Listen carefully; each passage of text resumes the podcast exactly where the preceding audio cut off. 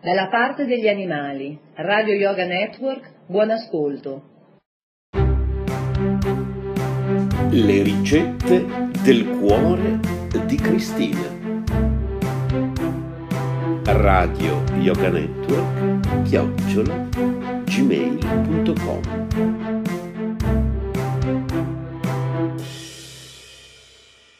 Le ricette del cuore di Cristina, poesia. La luna. Un battito di ciglia ed eccomi svegliata da un bagliore, da un chiarore. Un fantasma in vestaglia corre tra le stelle. Ti specchi e ti rifletti in un laghetto, dove qualcuno si diverte a lanciare legnetti che formano cerchi concentrici dove la sua immagine come un disegno prende forma e si trasforma. Sospesa stai, come una bilancia sei, in bilico c'è il bene e il male. Tanti folletti intorno a te ballano e cantano filastrocche, dove le strofe si ripetono, le cadenze senza senso. Tramandano però saggi consigli che negli anni a venire saranno preziosi alle persone laboriose. Attaccati ai tuoi raggi sono sospesi i sogni di chi, sospirando, ti ammira, ti ammira, combattuto tra la paura e il desiderio di esplorare i tuoi solchi, i tuoi vulcani che, nas- che nascondono chissà quali segreti arcani. Molti ti paragonano a desideri ambiti, a cui tendono la mano per stringere polvere, polvere magica che un soffio di vento scompiglierà e ricomporrà in mille e mille figure che raccontano la vita delle persone, le loro ambizioni, le loro fortune, i loro insuccessi, che mai sono stati pagati a così alti prezzi. Radio Yoga Network chiocciola gmail.com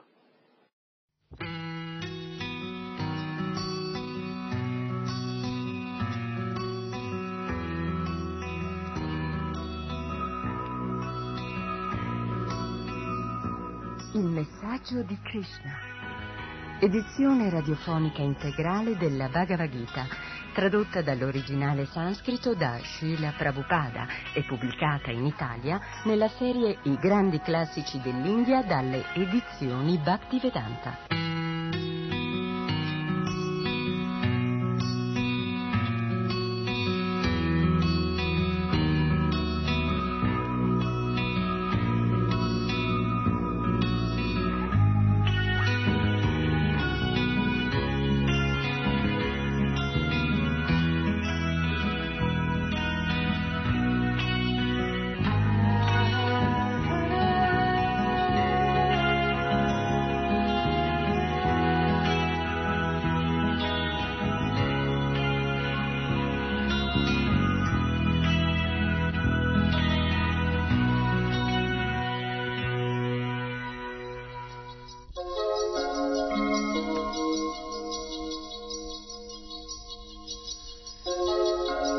Bentornati all'ascolto del messaggio di Krishna, o forse ben arrivati se è la prima volta che ci siete. Il messaggio di Krishna?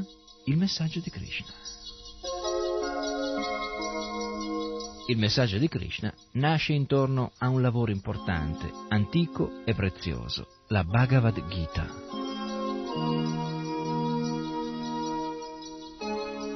La Bhagavad Gita è un poema filosofico di 700 versi sanscriti, uno dei più importanti testi letterari e spirituali conosciuti dall'uomo.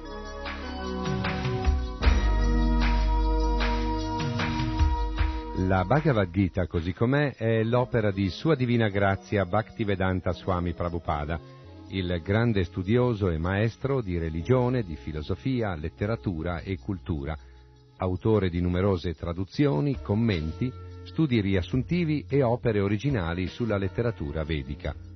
Tra i suoi scritti i numerosi volumi della traduzione dello Srimad Bhagavatam, detto anche Bhagavat Purana, e del classico religioso del Bengala medievale Sri Chaitanya Charitamrita.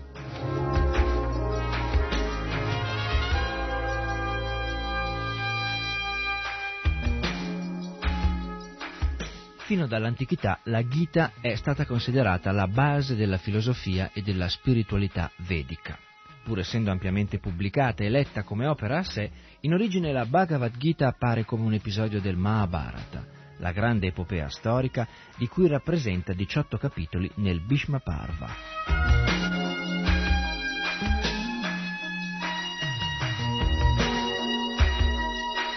Il Mahabharata per tradizione viene attribuito al grande saggio Srila Vyasadeva. Vyasa, l'avatara scrittore, mise per iscritto l'eterna saggezza vedica all'approssimarsi del Kali Yuga, l'era di oscurità spirituale nella quale ci troviamo.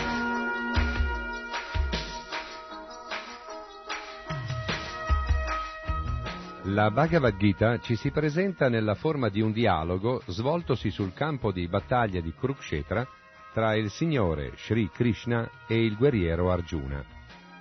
Arjuna, che ha dimenticato il suo dovere di kshatriya o guerriero, che consiste nel combattere per una giusta causa, decide per motivi personali di non combattere. Krishna comincia ad illuminarlo. L'importanza e l'universalità degli insegnamenti di Krishna trascendono il contesto storico immediato del problema di Arjuna sul campo di battaglia. Krishna parla per il bene di tutte le anime che hanno dimenticato la propria natura eterna, il fine ultimo dell'esistenza, e la propria eterna relazione con Lui.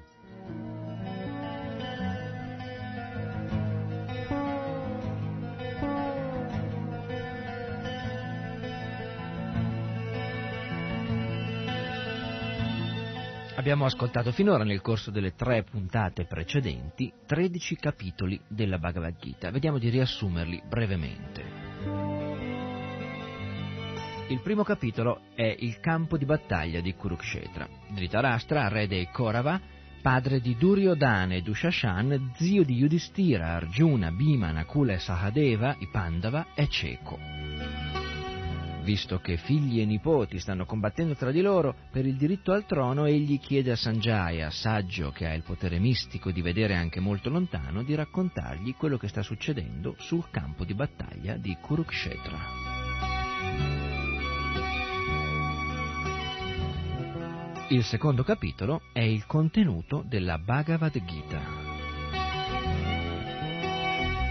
In questo capitolo Arjuna, sopraffatto dai sentimenti, vinto dai legami familiari e dagli attaccamenti, si pone verso Krishna come un discepolo verso il maestro, offrendo la possibilità di riesporre in forma di dialogo i principi di base della Bhagavad Dharma, il sentiero che riconduce l'uomo verso Dio.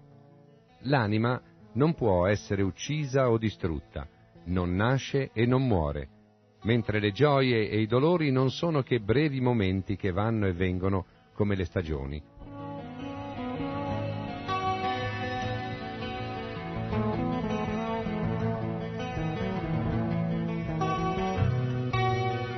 Terzo capitolo, il Karma Yoga. Krishna spiega ad Arjuna che rinunciare all'azione per evitare di compiere errori non è possibile, perché l'uomo, sotto le spinte dell'energia materiale, non può evitare di agire. Perciò dice di nuovo ad Arjuna, dedicando a me tutte le tue attività e con la mente assorta in me combatti, libero da ogni motivazione personale, dall'egoismo e dalla pigrizia.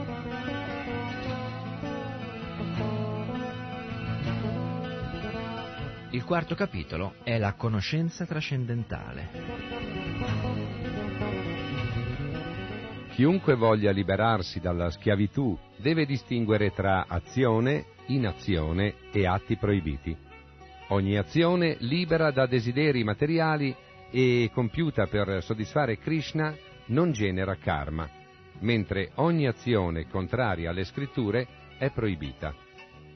È necessario comunque avvicinare un maestro spirituale autentico, porgergli delle domande e servirlo con sottomissione per ottenere la conoscenza, perché solo un'anima realizzata può rivelare la verità.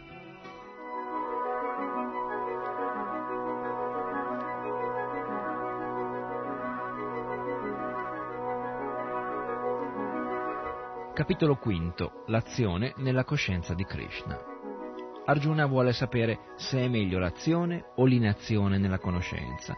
E Krishna gli spiega che l'azione devozionale in piena conoscenza non genera karma ed è migliore dell'inazione.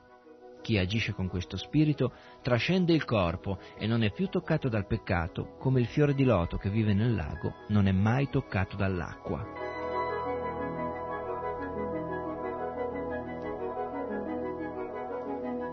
Il sesto capitolo, il Sankhya Yoga, studio analitico del corpo e dell'anima.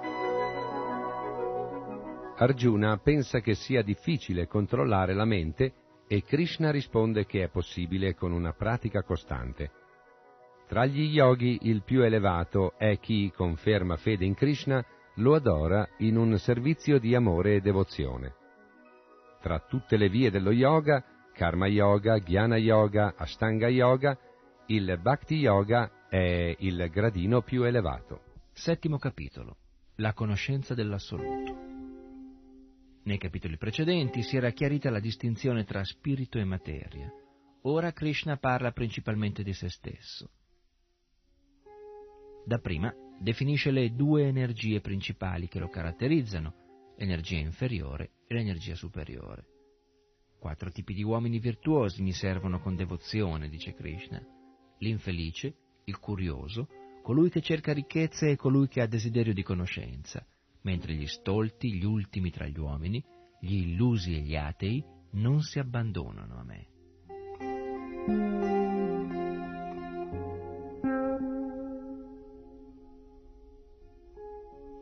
Ottavo capitolo. Raggiungere l'assoluto.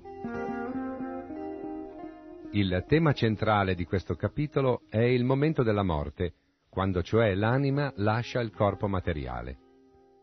Krishna spiega che le attività compiute in vita sono la causa dei nostri pensieri all'istante della morte e quindi bisogna sempre pensare a Krishna e non dimenticarsi mai di Lui se si vuole essere sicuri di tornare da Lui nel mondo spirituale.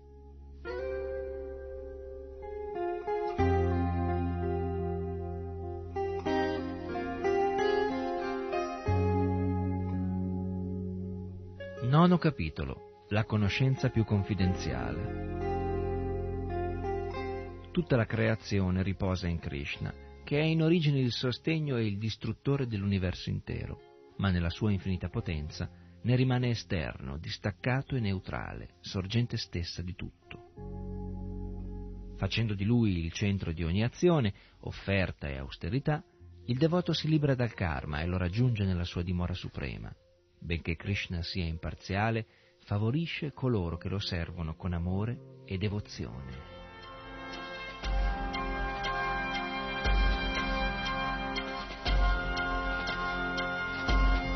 Decimo capitolo. Le glorie dell'assoluto. Krishna spiega come tutte le qualità degli esseri viventi, favorevoli o sfavorevoli, siano create da lui rivela poi dettagliatamente le divine qualità di cui pervade l'universo.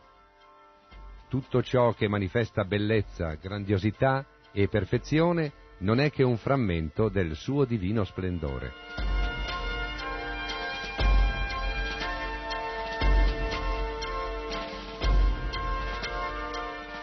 Undicesimo capitolo. La forma universale.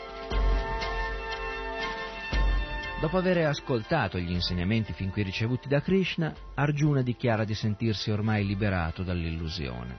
Krishna gli concede allora la visione della sua maestosa, terrificante, vasta e risplendente forma universale e Arjuna, sgomento e con i capelli ritti, la descrive offrendo le preghiere di lode.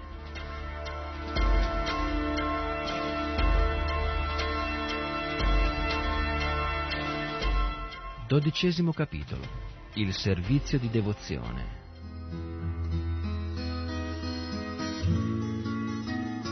Il capitolo si apre con una domanda. Arjuna vuole definire ancora una volta, a beneficio di tutti, chi tra colui che si impegna nel servizio di devozione e colui che adora il Brahman non manifestato sia più perfetto. Krishna conferma di considerare perfetto chi, fissata la mente nella sua forma personale, e colmo di ardente fede spirituale, si impegna sempre nella sua adorazione.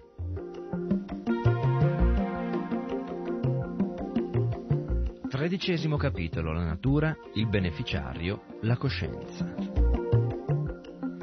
Arjuna pone delle domande. Vuole sapere che cosa sono la Prakriti, natura, il Purusha, colui che gode, che cosa sono il campo d'azione, o Kshetra, corpo materiale, e il conoscitore del campo, o Kshetragya, l'anima. Cosa si intende per conoscenza e qual è l'oggetto della conoscenza. La natura materiale è la causa di tutte le azioni materiali e delle loro conseguenze.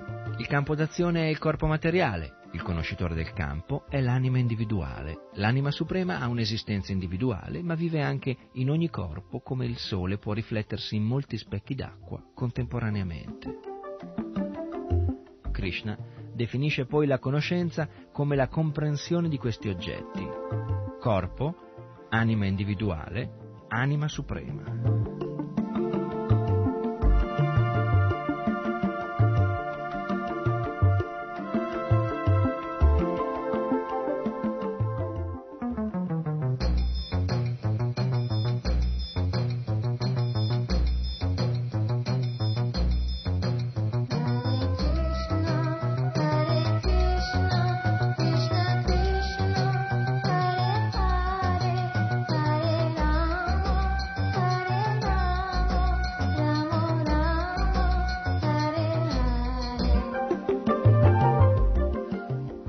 13 capitoli che abbiamo ascoltato finora nel corso delle tre puntate precedenti. Uno sguardo veloce alla, all'anteprima di quanto andiamo a ascoltare tra breve il capitolo quattordicesimo, quindicesimo, sedicesimo, diciassettesimo e l'ultimo della Bhagavad Gita, il diciottesimo. Capitolo 14. Le tre influenze della natura materiale. Per il contatto con le tre influenze della natura materiale l'anima si ritrova prigioniera della materia. Krishna spiega che cosa sono queste influenze o guna, come agiscono e in che modo ci si libera dal loro condizionamento. Capitolo quindicesimo. La persona suprema.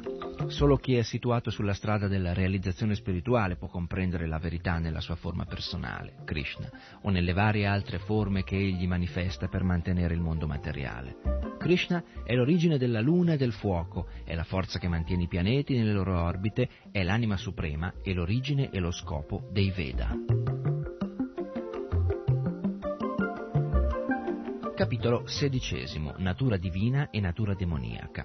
In questo capitolo Krishna descrive le 23 qualità divine che derivano dalla virtù e che portano al progresso spirituale paragonandole alle qualità demoniache. Capitolo XVII. La divisione della fede. Arjuna domanda della posizione di chi si inventa un metodo di adorazione. Krishna risponde che ci sono tre tipi di fede derivati dalle tre influenze della natura materiale. Il sacrificio, l'austerità e le penitenze possono essere influenzati dai guna inferiori se sono compiuti in modo egoistico, ma servono ad elevarsi se compiuti secondo le regole delle scritture. Capitolo XVIII. La perfetta rinuncia. Poiché la Bhagavad Gita sostiene che rinunciare alle attività materiali sia alla base dell'elevazione spirituale, Arjuna chiede a Krishna di spiegargli definitivamente la rinuncia e l'ordine di rinuncia. Krishna risponde che rinuncia non significa, come alcuni pensano, smettere di agire, ma lasciare piuttosto le azioni interessate per dedicarsi ai doveri prescritti senza attaccamento al risultato. Buon ascolto per la quarta parte del messaggio di Krishna.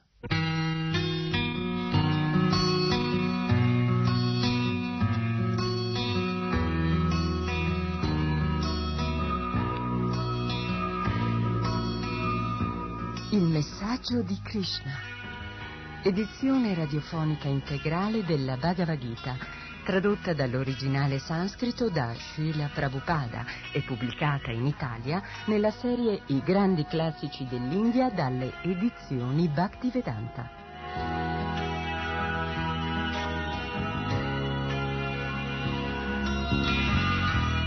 Personaggi ed interpreti in ordine di apparizione.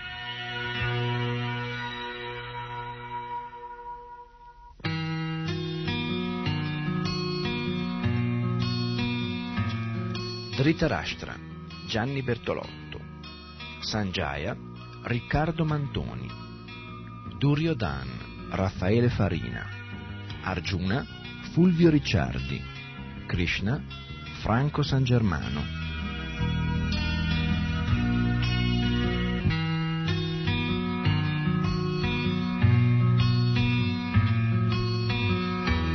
Registrazione dei dialoghi Alberto Cavallo. Edizione musicale a cura di Claudio Rocchi. Regia Lidia Costanzo.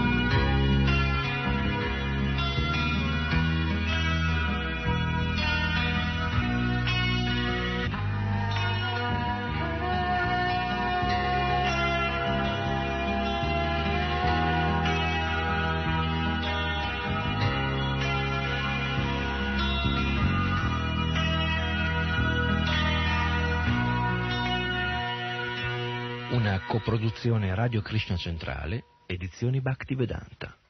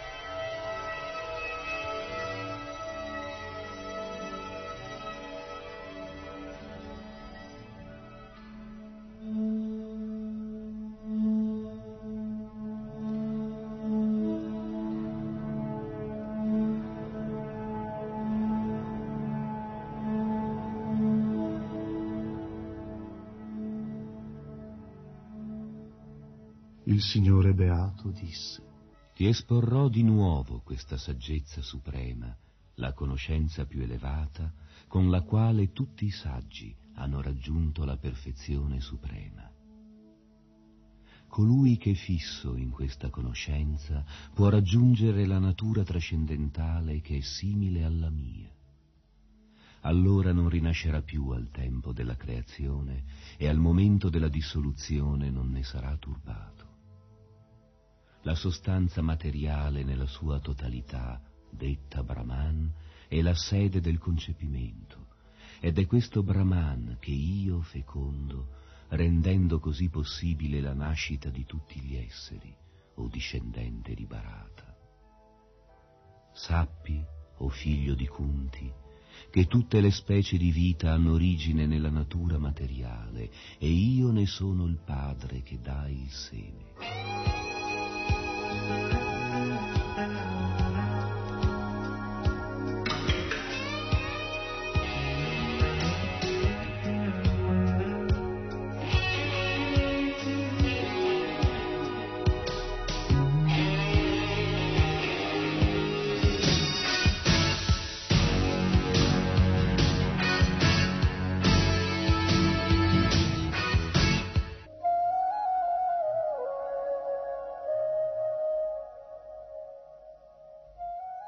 natura materiale è formata da tre influenze, virtù, passione e ignoranza. Quando l'essere vivente entra in contatto con la natura materiale, diventa condizionato da queste influenze. O Arjuna senza peccato, sappi che la virtù, la più pura delle influenze materiali, illumina l'essere e lo libera dalle conseguenze di tutti i peccati. Chi è sotto il suo influsso sviluppa conoscenza, ma diventa condizionato dal senso di felicità che essa procura. La passione consiste in desideri ardenti e senza fine, o figlio di Kunti. Essa lega l'anima incarnata all'azione materiale e ai suoi frutti. O discendente di Barata, l'ignoranza è causa d'illusione per tutti gli esseri la follia, la pigrizia e il sonno che legano l'anima condizionata sono il risultato di questa influenza.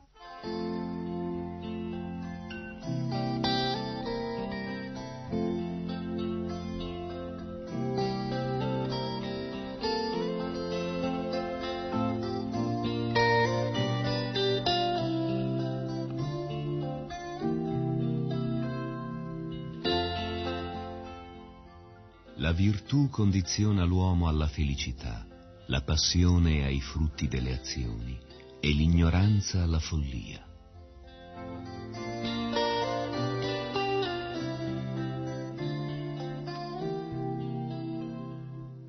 Talvolta la passione prevale, vincendo la virtù e l'ignoranza.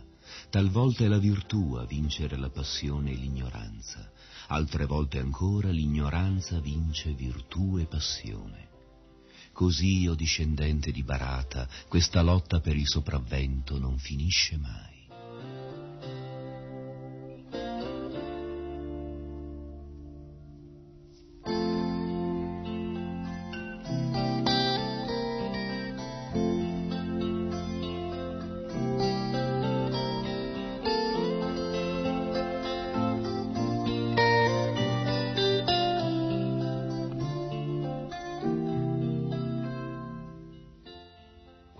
Tutte le porte del corpo sono illuminate dalla conoscenza, si possono sperimentare gli effetti della virtù.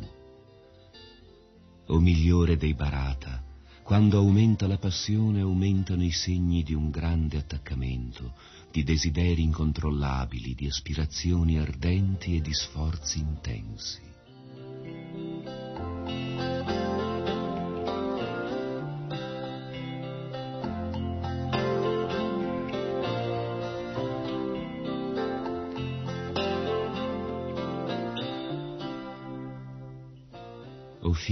Kuru, quando l'ignoranza cresce, allora vengono le tenebre, l'ozio, la follia e l'illusione.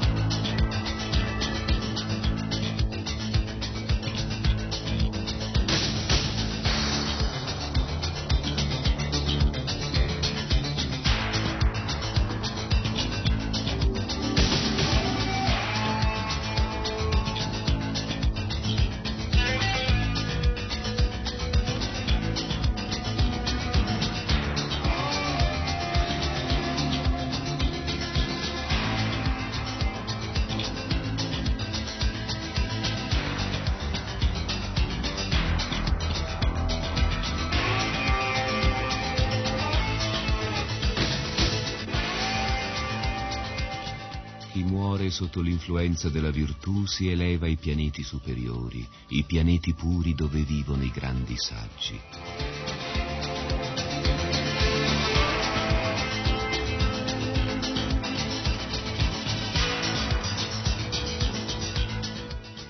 Chi muore sotto l'influenza della passione rinasce tra gli uomini che si dedicano all'azione interessata.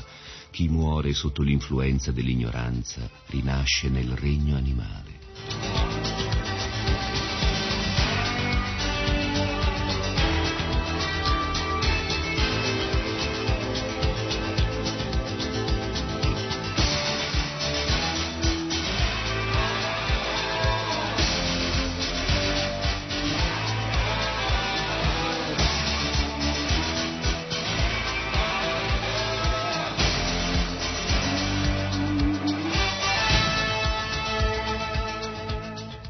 L'attività compiuta sotto la virtù porta alla purificazione, quella compiuta sotto la passione porta alla sofferenza e quella compiuta sotto l'ignoranza porta alla stupidità.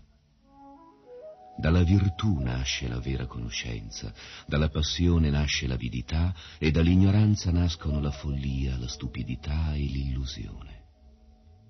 Coloro che sono guidati dalla virtù si elevano fino ai pianeti superiori, coloro che sono dominati dalla passione rimangono sui pianeti intermedi, terrestri, e coloro che sono avvolti dall'ignoranza scivolano nei mondi infernali.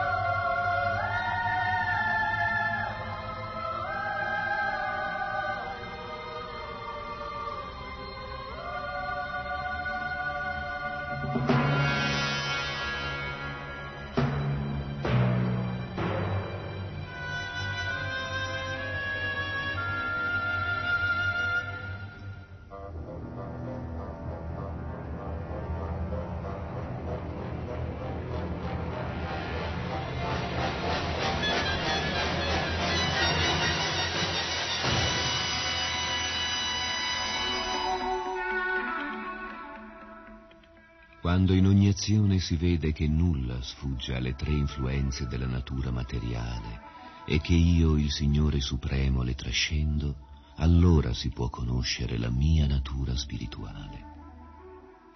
Quando l'essere incarnato è capace di superare le tre influenze della natura materiale, si libera dalla nascita, dalla morte, dalla vecchiaia e dalle sofferenze che ne derivano e può gustare il nettare in questa vita stessa.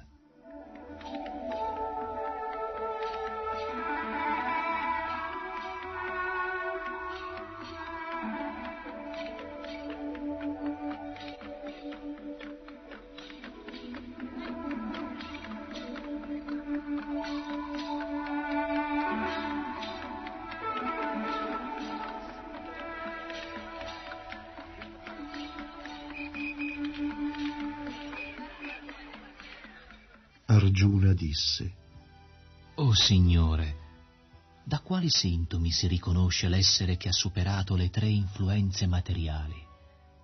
Come si comporta? E come trascende queste influenze?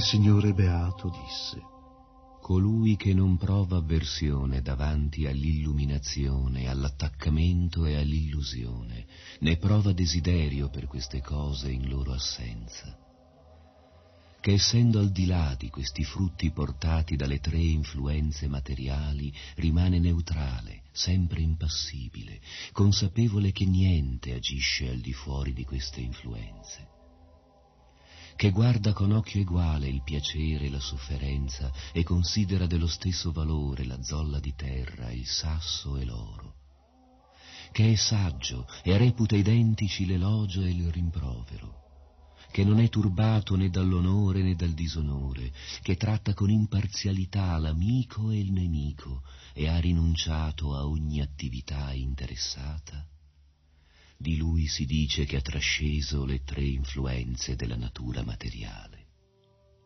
Colui che si impegna completamente nel servizio di devozione senza mai deviare, trascende subito le tre influenze della natura materiale e raggiunge così il livello del Brahman. Io sono la base del Brahman impersonale, che è immortale, inesauribile, eterno e costituisce il principio stesso della felicità assoluta.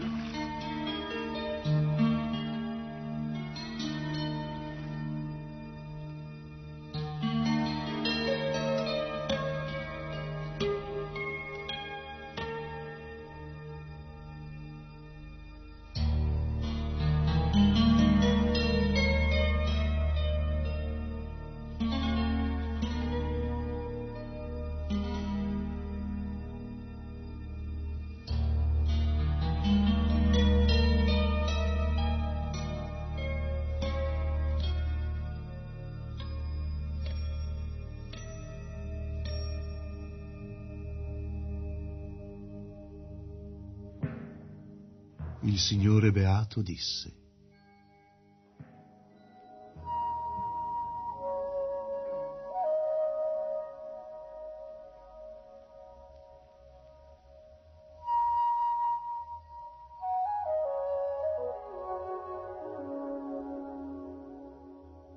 Esiste un albero baniano le cui radici si dirigono verso l'alto e i rami verso il basso.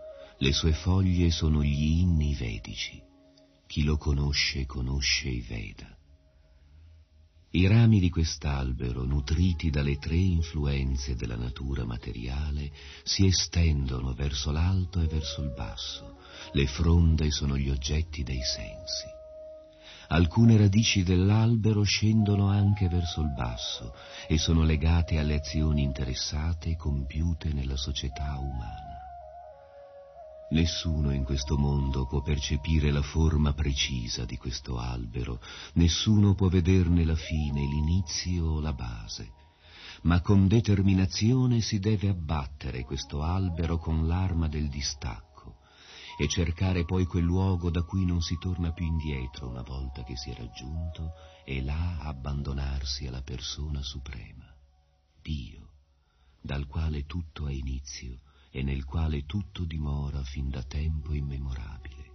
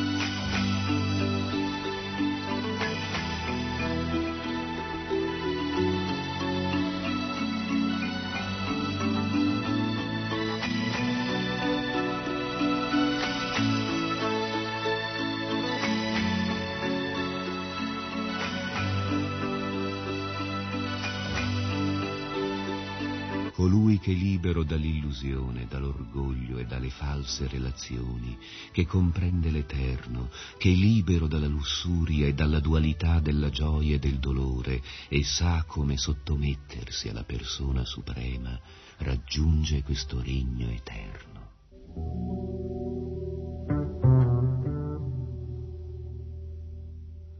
La mia dimora non è illuminata né dal sole né dalla luna né dall'elettricità chi la raggiunge non torna mai più in questo mondo.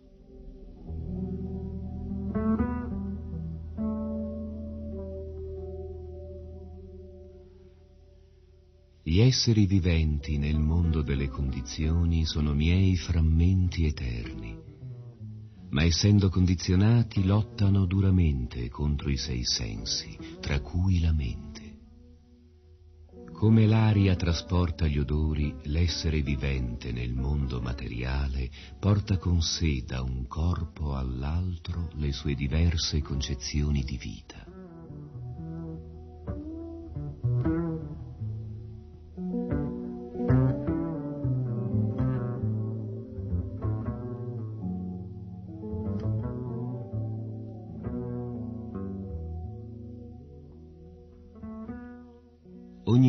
Che si riveste di un nuovo corpo grossolano, l'essere vivente ottiene un particolare senso dell'udito, della vista, del tatto, del gusto e dell'olfatto, che gravitano intorno alla mente. Egli gode così di una determinata gamma di oggetti dei sensi. Gli sciocchi non riescono a concepire come l'essere vivente lasci il corpo o di quale tipo di corpo dovrà godere sotto le tre influenze della natura materiale. Ma colui che ha gli occhi illuminati dalla conoscenza può vedere tutto questo.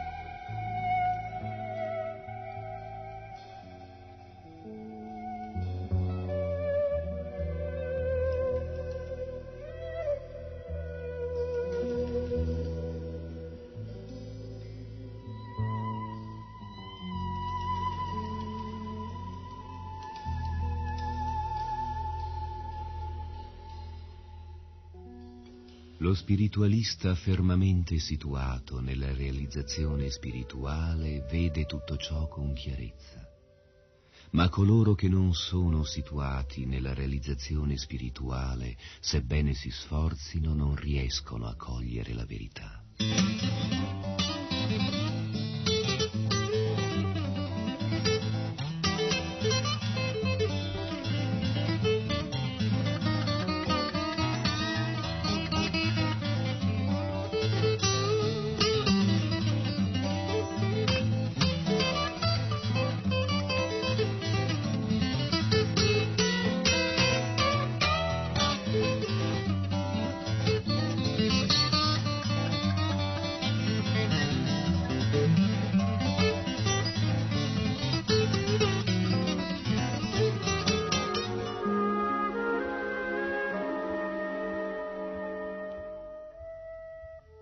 Lo splendore del sole che dissipa le tenebre dell'universo intero emana da me.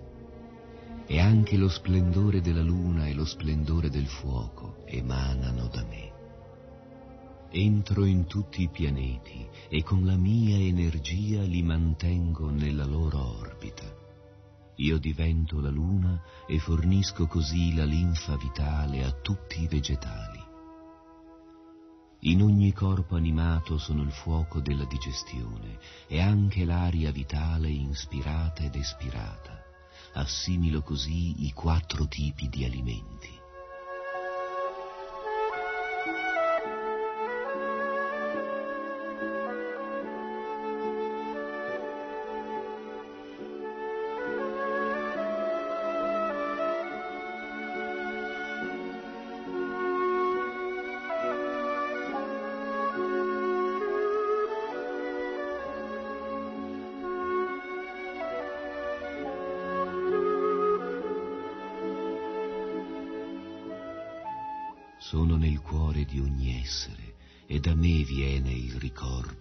Conoscenza e l'oblio. Il fine di tutti i Veda è quello di conoscermi. In verità io sono colui che ha composto il Vedanta e io sono colui che conosce i Veda.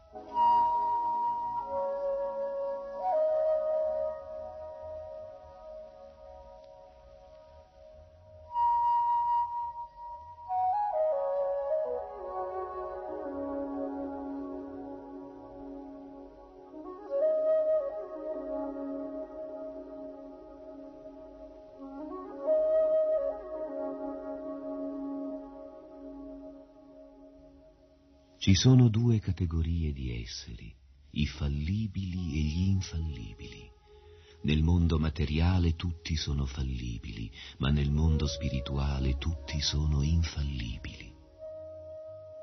Ma oltre a questi esseri c'è il più grande di tutti gli esseri, il Signore in persona che penetra nei mondi e li sostiene.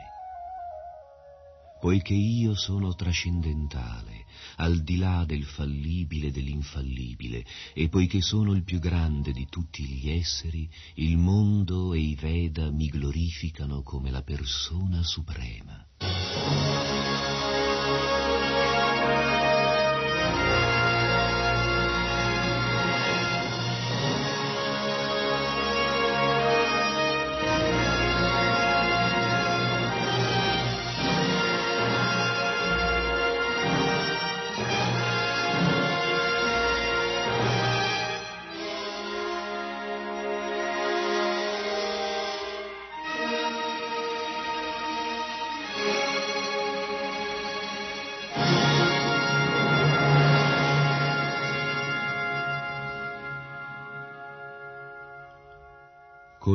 Conosce come Dio, la persona suprema, e non ha dubbi, conosce tutto. Perciò si impegna con tutto se stesso nel mio servizio di devozione, o discendente di Barata.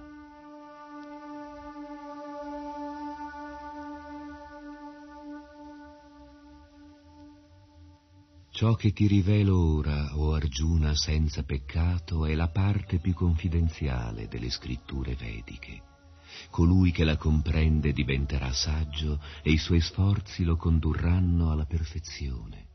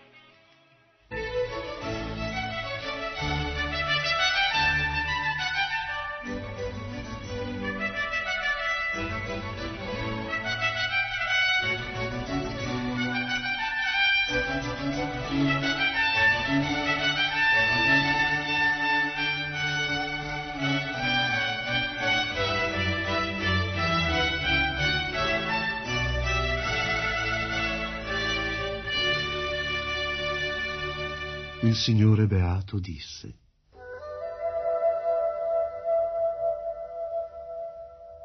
L'assenza di paura, la purificazione dell'esistenza, lo sviluppo della conoscenza spirituale, la carità, il controllo di sé, il compimento dei sacrifici, lo studio dei Veda, l'austerità e la semplicità, la non violenza, la veridicità, l'assenza di collera, la rinuncia, la serenità, l'avversione per la critica, la compassione, l'assenza di cupidigia, la dolcezza, la modestia e la ferma determinazione, il vigore, il perdono, la forza morale, la purezza, l'assenza di invidia e di sete di onori, queste sono, o discendente di Barata, le qualità trascendentali degli uomini virtuosi, degli uomini di natura divina.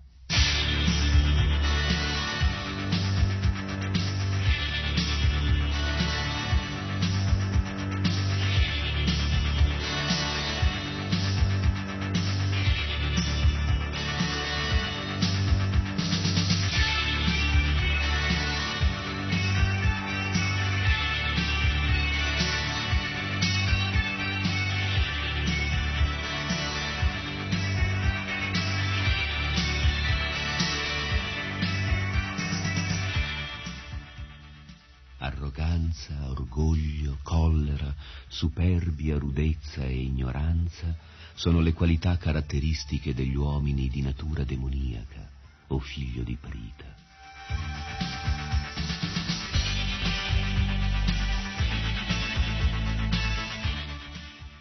Le qualità divine portano alla liberazione, mentre le qualità demoniache portano alla schiavitù. Ma non temere, o figlio di Pandu, tu sei nato con qualità divine.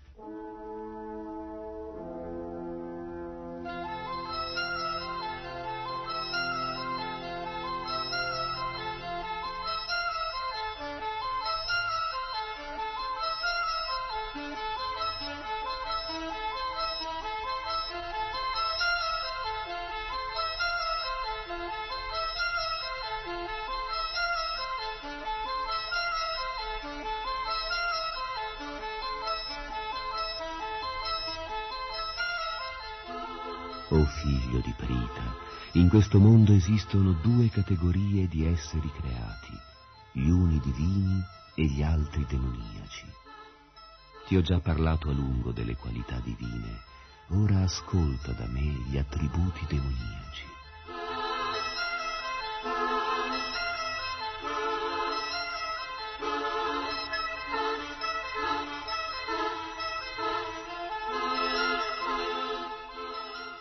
Gli uomini demoniaci non sanno ciò che si deve fare e ciò che non si deve fare. In loro non c'è purezza, né giusta condotta, né veridicità. Dicono che questo mondo è irreale e senza fondamento, che non c'è un Dio che lo dirige, ma è il risultato del desiderio sessuale e non ha altra causa che la lussuria.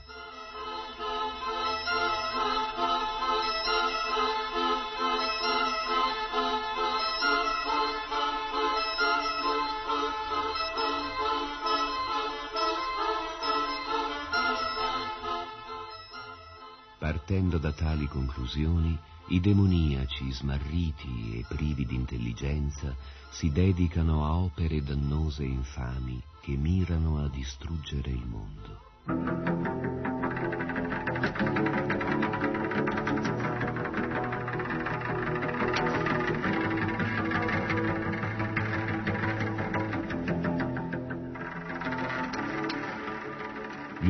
Demoniaci si rifugiano nell'arroganza, nell'orgoglio e nella lussuria insaziabile, diventando così preda dell'illusione. Affascinati dall'effimero, dedicano la loro vita ad attività malsane.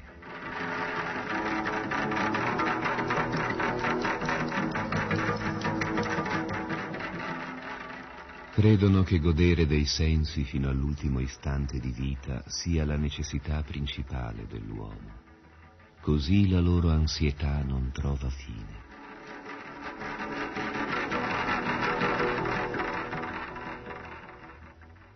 Incatenati da centinaia e migliaia di desideri materiali, dalla lussuria e dalla collera, accumulano denaro con mezzi illeciti per soddisfare i sensi.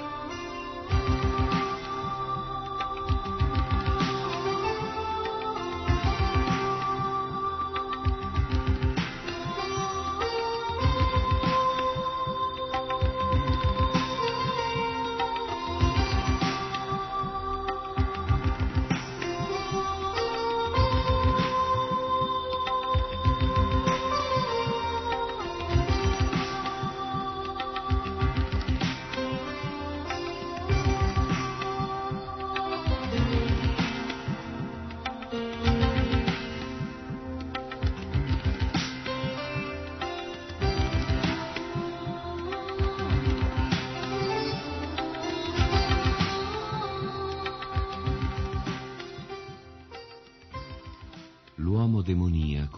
Pensa, oggi possiedo tutte queste ricchezze e secondo i miei piani ne guadagnerò sempre di più. Ora tutto questo è mio e domani avrò di più, sempre di più.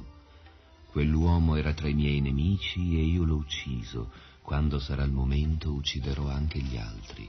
Sono il padrone di tutto, sono colui che gode di tutto.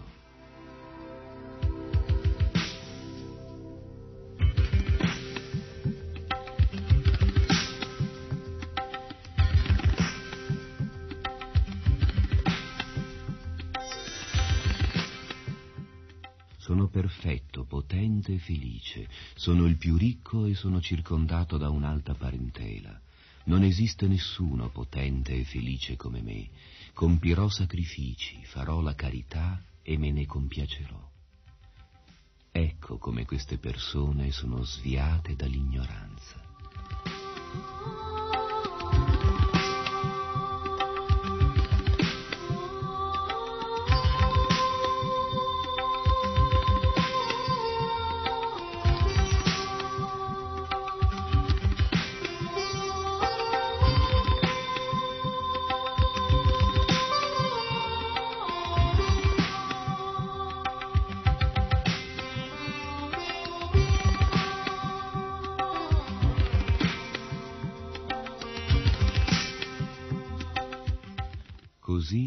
Confuso da varie ansietà e preso in una rete di illusioni, diventa troppo attaccato al piacere dei sensi e va all'inferno.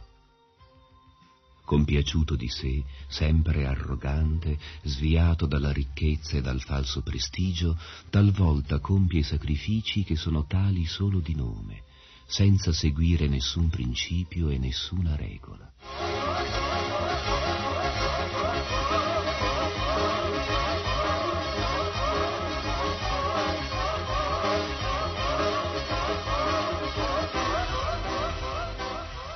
Rifugiandosi nel falso ego, nella prepotenza, nell'orgoglio, nella lussuria e nella collera, il demone diventa invidioso di Dio, la persona suprema che risiede nel suo stesso corpo e in quello degli altri, e bestemmia contro la vera religione.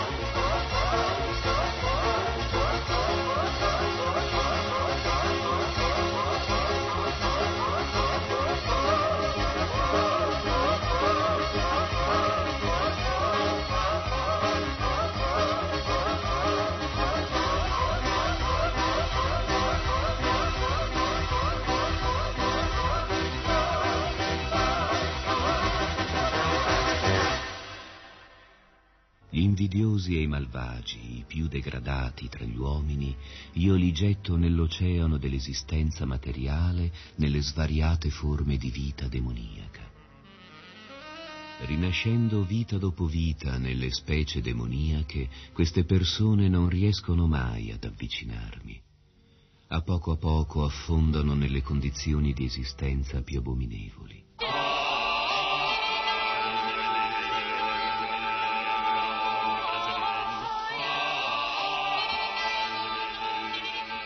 Ci sono tre porte che conducono a questo inferno, la lussuria, la collera e l'avidità.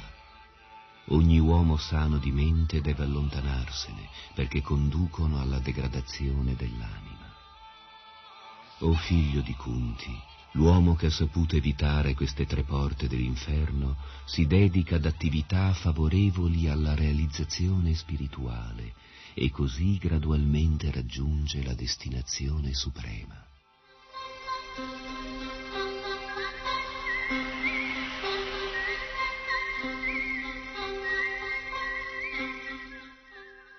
Colui invece che rifiuta i precetti delle scritture per agire secondo il proprio capriccio non raggiunge né la perfezione, né la felicità, né la destinazione suprema. Sappi dunque determinare, alla luce dei principi delle scritture, quale è il tuo dovere e quale non lo è. Conoscendo queste regole, agisci in modo da elevarti gradualmente.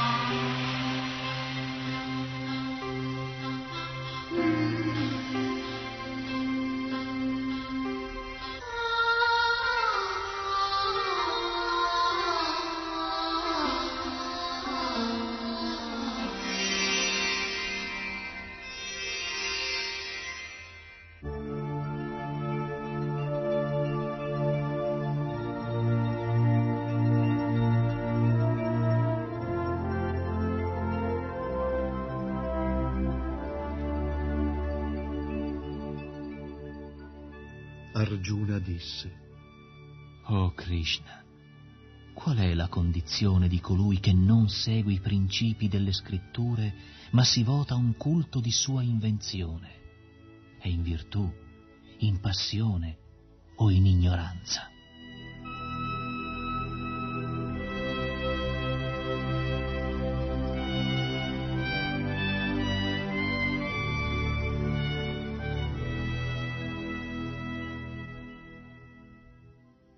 Il Signore Beato disse,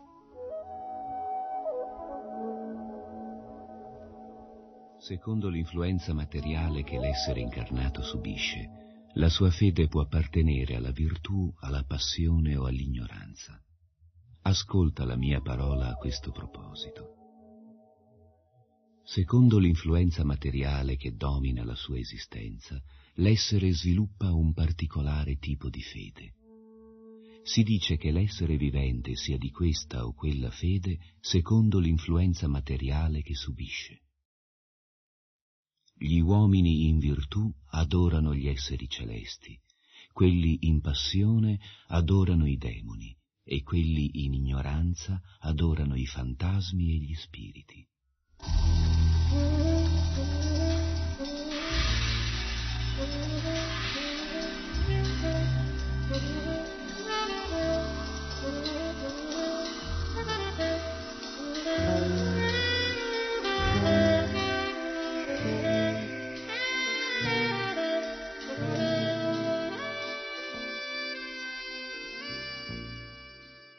Coloro che si sottopongono a severe austerità e penitenze che non sono raccomandate nelle scritture, eseguendole per orgoglio, egotismo, cupidigia e attaccamento, spinti dalla passione, e torturano il loro corpo senza comprendere che torturano anche l'anima suprema situata in essi, sappi che sono demoni.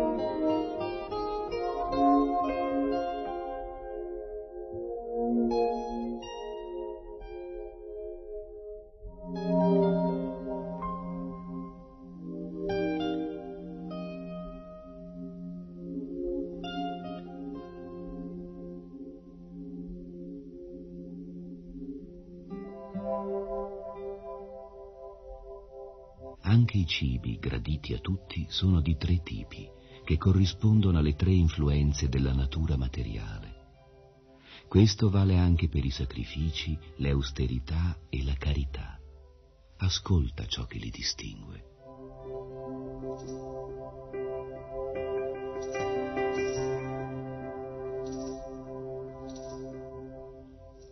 I cibi in virtù accrescono la durata della vita, purificano l'esistenza e danno forza, salute, gioia e soddisfazione. Questi cibi sostanziosi sono dolci, succosi, grassi e saporiti. I cibi troppo amari, aspri, salati, piccanti, secchi o caldi sono preferiti da chi è dominato dalla passione. Essi generano sofferenza, infelicità e malattia.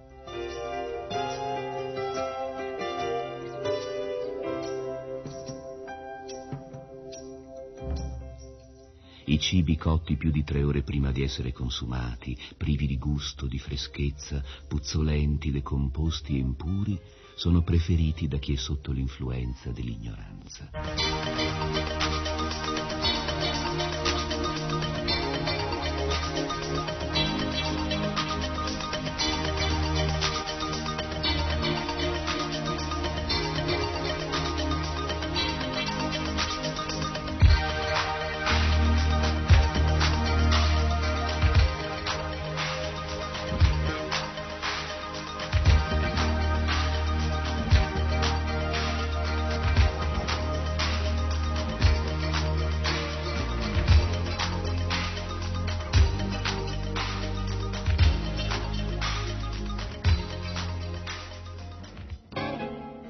Tra i sacrifici, quello che si compie per dovere, secondo le regole delle scritture e senza aspettarsi alcuna ricompensa, appartiene alla virtù.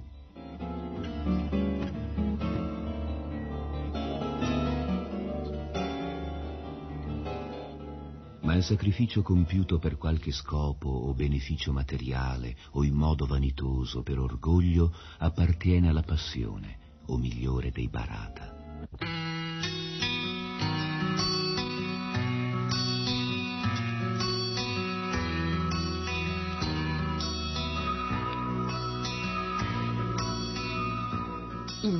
Messaggio di Krishna.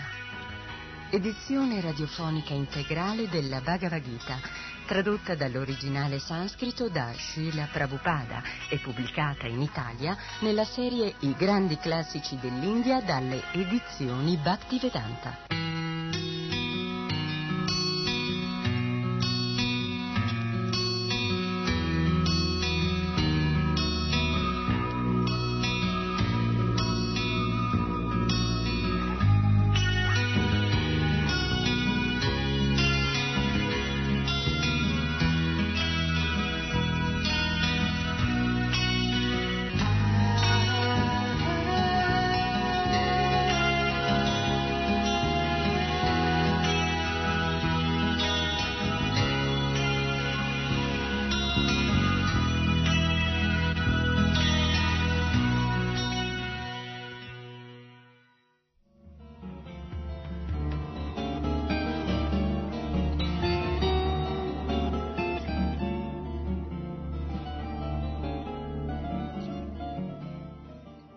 Quel sacrificio compiuto senza alcuna fede e contrario ai principi delle scritture, in cui nessun cibo consacrato è distribuito, nessun inno cantato, in cui i sacerdoti non ricevono nessun dono in cambio, appartiene all'ignoranza.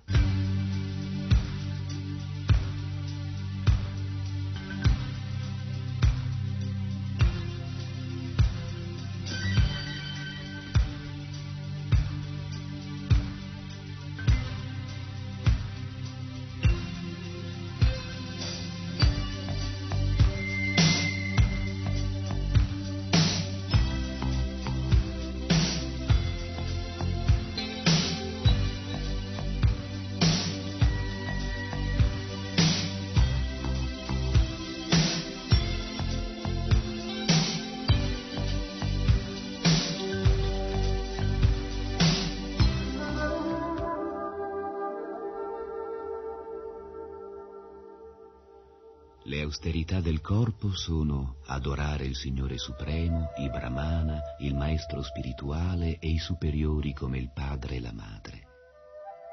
La pulizia, la semplicità, la continenza e la non violenza sono anch'esse austerità del corpo.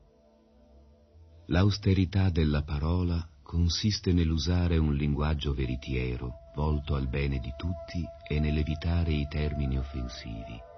Bisogna anche recitare regolarmente i Veda. Serenità, semplicità, gravità, controllo di sé e purezza di pensiero sono le austerità della mente. La triplice unione di queste austerità, praticata con fede dagli uomini, il cui scopo non è quello di ottenere qualche beneficio per sé, ma quello di soddisfare il Supremo, appartiene alla virtù.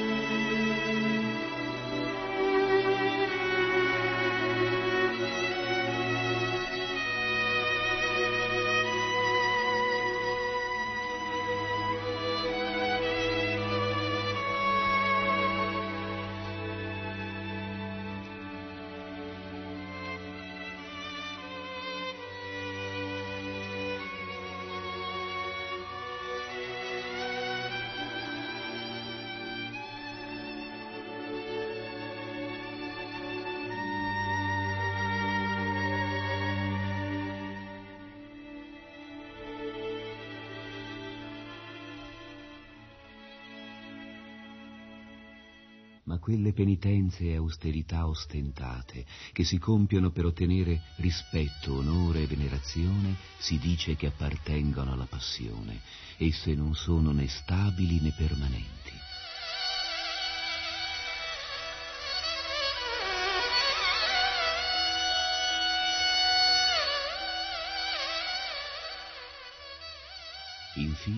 Penitenze e le austerità, compiute stupidamente e fatte di torture ostinate, oppure subite per ferire o distruggere gli altri, si dice che appartengono all'ignoranza.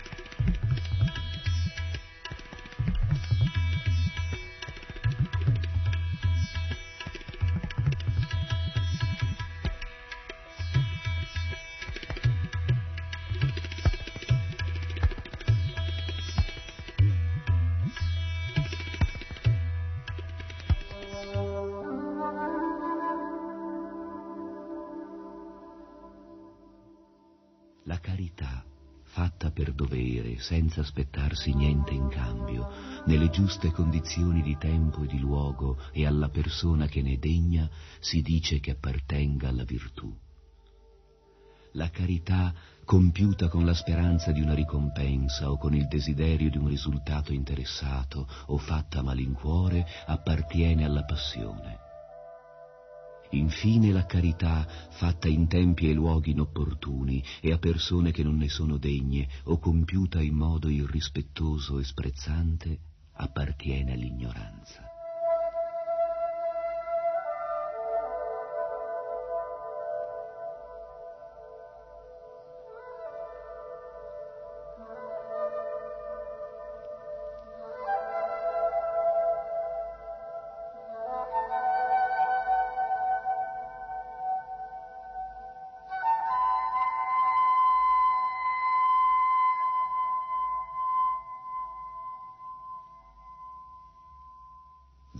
Origini della creazione le tre sillabe Om, Tat, Sat servono a designare la verità suprema e assoluta, Brahman. Per la soddisfazione del Supremo, i Brahmana le pronunciano durante il canto degli inni vedici e il compimento dei sacrifici.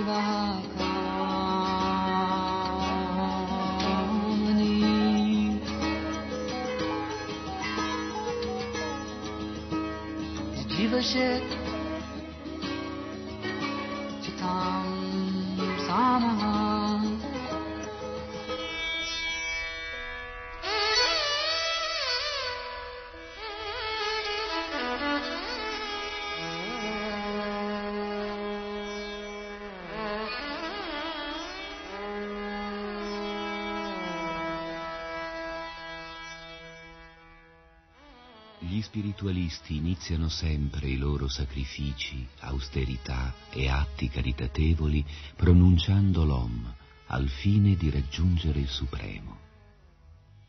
I sacrifici, le austerità e la carità si devono compiere pronunciando la parola Tat. Lo scopo di queste attività trascendentali è quello di liberarsi dal condizionamento materiale.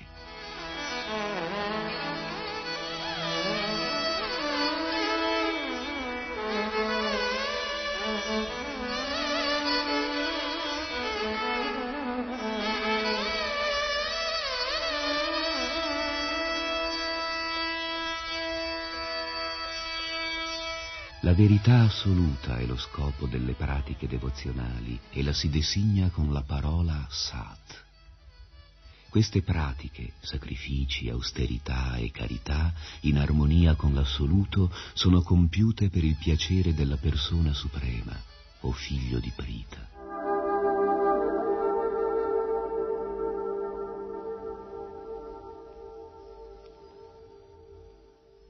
Ma i sacrifici, le austerità e la carità, compiuti senza fede nel Supremo, sono temporanei, o figlio di Prita, qualunque siano i riti che li accompagnano. Sono detti asat e sono inutili, sia in questa vita sia nella prossima.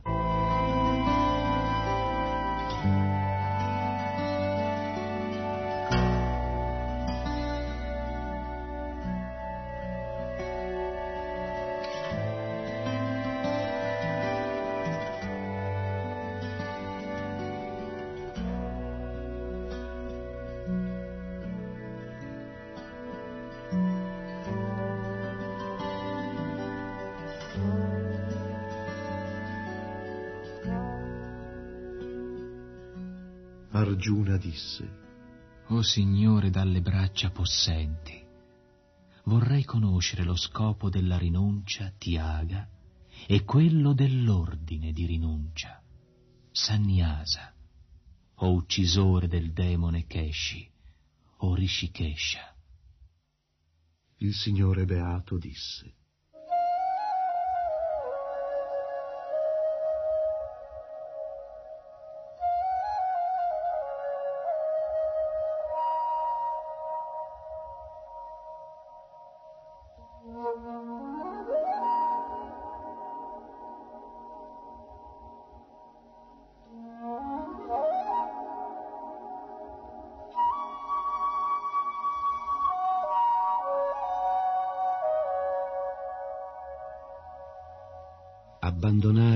frutti di ogni azione è ciò che i saggi chiamano rinuncia, tiaga, e ciò che i grandi eruditi chiamano sannyasa è la condizione dell'uomo che pratica questa rinuncia.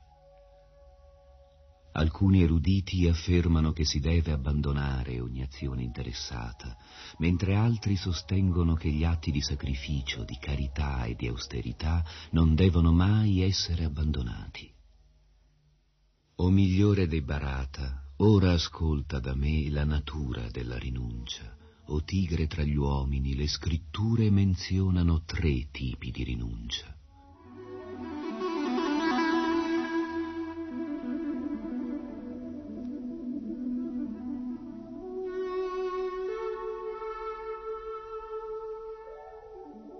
Non si deve rinunciare agli atti di sacrificio, di austerità e di carità, bisogna senz'altro compierli.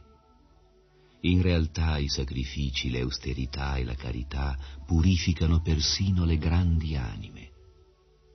Tutte queste pratiche devono essere compiute senza aspettarsi alcun risultato, devono essere compiute soltanto per dovere, o oh figlio di Prita. Questa è la mia opinione conclusiva.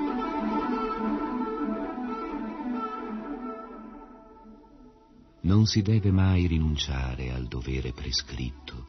Se nell'illusione l'uomo abbandona il dovere prescritto, la sua rinuncia è sotto l'influenza dell'ignoranza.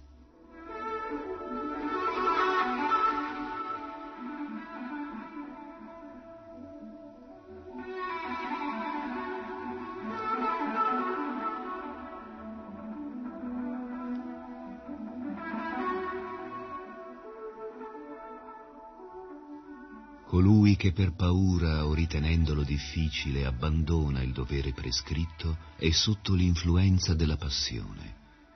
Un atto simile non conduce mai all'elevazione che si ottiene con la rinuncia.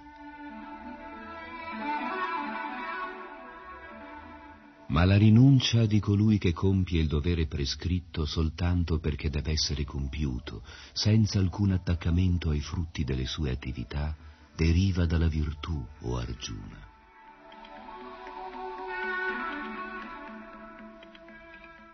Coloro che sono situati nella virtù, che non odiano l'azione sfavorevole né si attaccano all'azione favorevole, non hanno dubbi sull'agire. In realtà è impossibile per l'essere incarnato rinunciare a ogni azione. Perciò si dice che pratica la vera rinuncia colui che rinuncia ai frutti dell'azione.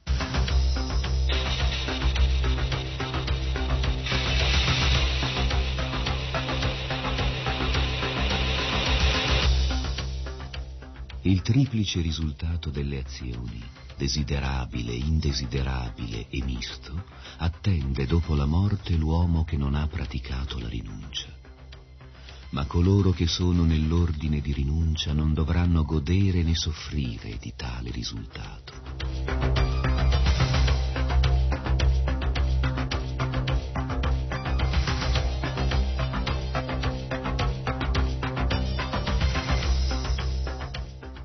O Arjuna dalle braccia potenti, ascolta da me i cinque fattori dell'azione. Sono descritti dalla filosofia Sankhya come il luogo dell'azione, l'autore, i sensi, lo sforzo e l'anima suprema.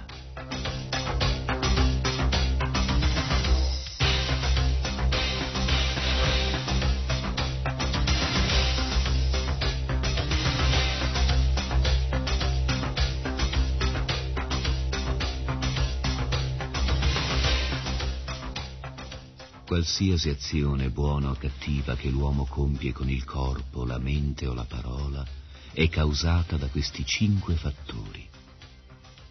Perciò colui che crede di essere il solo ad agire senza considerare i cinque fattori dell'azione non è certo molto intelligente ed è incapace di vedere le cose così come sono.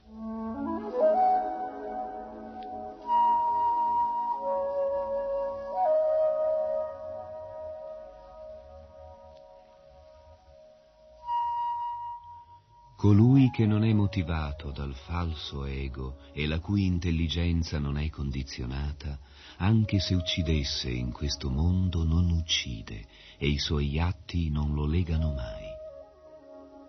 La conoscenza, l'oggetto della conoscenza e colui che conosce sono i tre fattori che provocano l'azione. I sensi, l'azione in sé e il suo autore formano la triplice base di ogni azione. In accordo alle tre influenze della natura materiale ci sono tre tipi di conoscenza, di azioni e di autori. Ascolta mentre te li descrivo.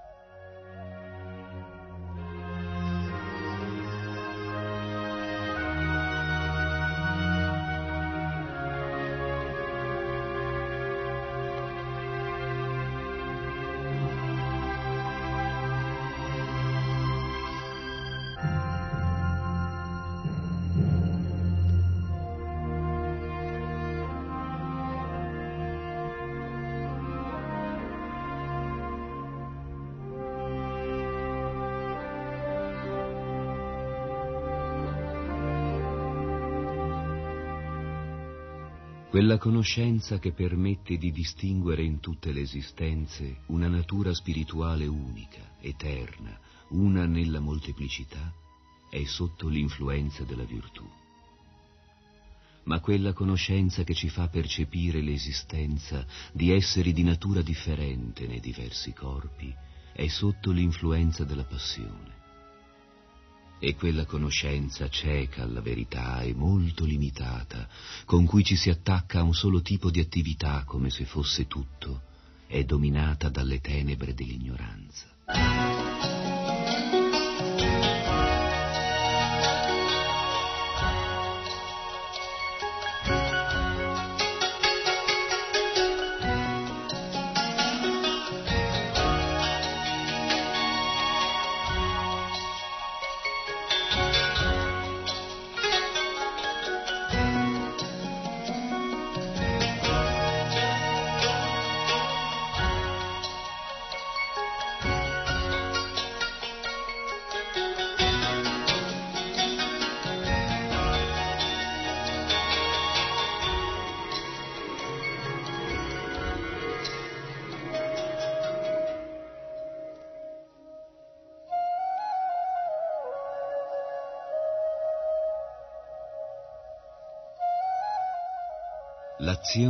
Dettata dal dovere, compiuta senza attaccamento, senza attrazione né avversione da colui che ha rinunciato ai suoi frutti, è sotto l'influenza della virtù.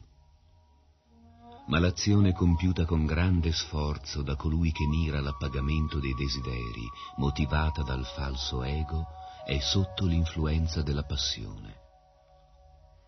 E quell'azione compiuta nell'incoscienza e nell'illusione, senza considerare le conseguenze o l'incatenamento che comporta, che fa violenza agli altri ed è inattuabile, è sotto l'influenza dell'ignoranza.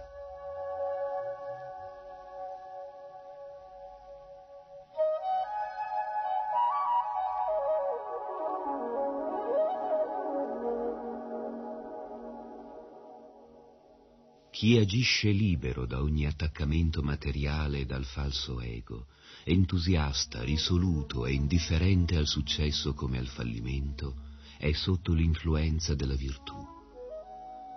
Ma chi agisce attaccandosi ai frutti del suo lavoro e desidera goderne con passione, che è avido, invidioso, impuro, trasportato dalle gioie e dai dolori, è sotto l'influenza della passione.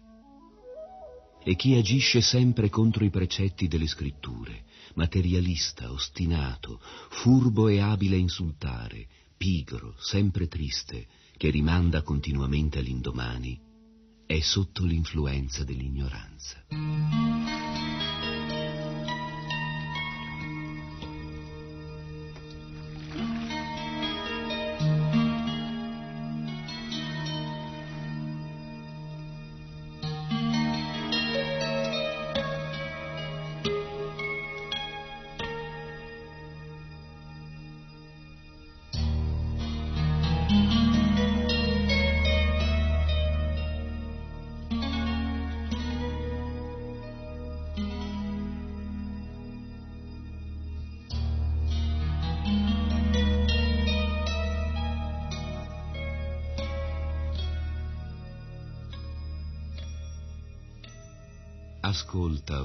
Conquistatore delle ricchezze, mentre ti descriverò nei particolari i tre tipi di intelligenza e di determinazione secondo le tre influenze della natura materiale.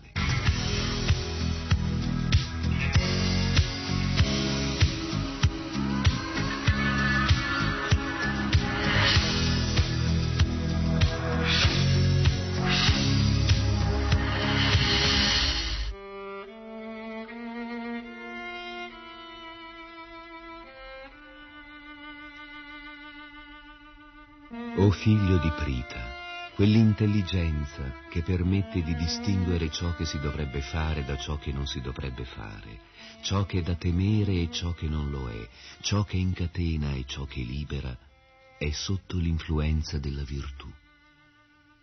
Ma l'intelligenza che non distingue la via della religione da quella dell'irreligione, né distingue ciò che si dovrebbe fare da ciò che non si dovrebbe fare, quest'intelligenza imperfetta, o oh figlio di Prita, è sotto l'influenza della passione. E quell'intelligenza che scambia l'irreligione per religione e la religione per irreligione, che è dominata dall'illusione e dalle tenebre, che si volge sempre nella direzione sbagliata o parta, è sotto l'influenza dell'ignoranza.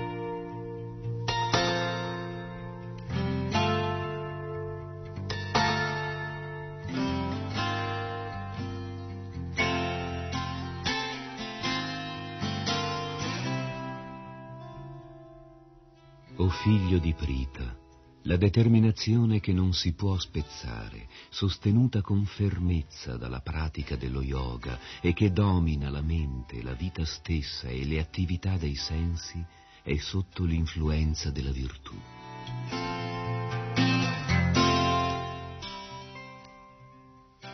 Ma la determinazione con cui si ricerca fortemente qualche interesse personale nella religione, nello sviluppo economico e nella gratificazione dei sensi o Arjuna è sotto l'influenza della passione.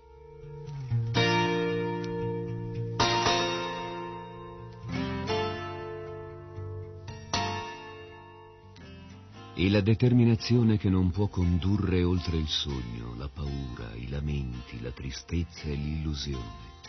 Questa determinazione inutile è sotto l'influenza dell'ignoranza.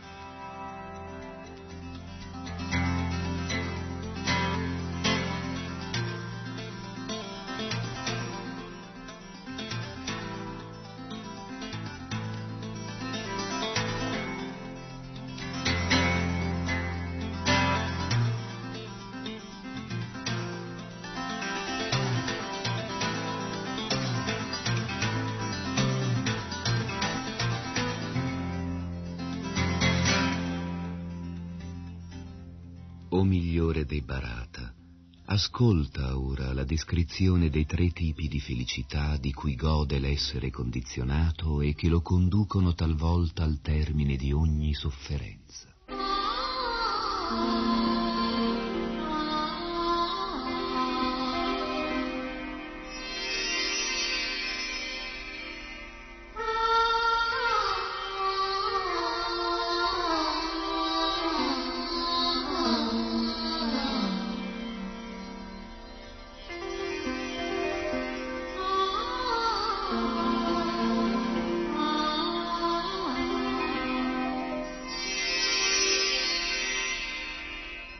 Felicità che all'inizio è come veleno, ma alla fine è come nettare e che risveglia alla realizzazione spirituale è sotto l'influenza della virtù. Ma la felicità nata dal contatto dei sensi con i loro oggetti, che all'inizio sembra nettare ma alla fine è come veleno, è sotto l'influenza della passione e quella felicità cieca alla realizzazione spirituale, che è solo illusione dall'inizio alla fine, nata dal sonno, dall'ozio e dall'errore, è sotto l'influenza dell'ignoranza.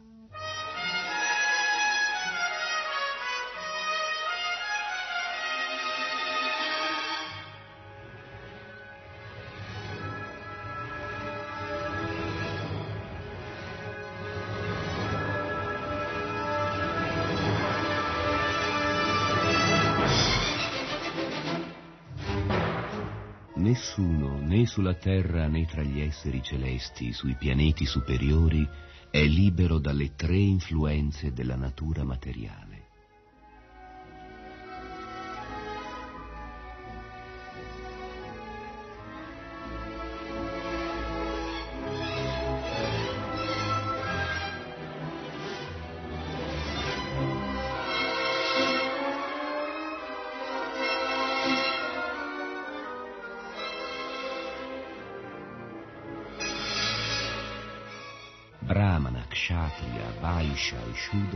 Si distinguono per le qualità che manifestano nell'azione o vincitore dei nemici, secondo le tre influenze della natura materiale.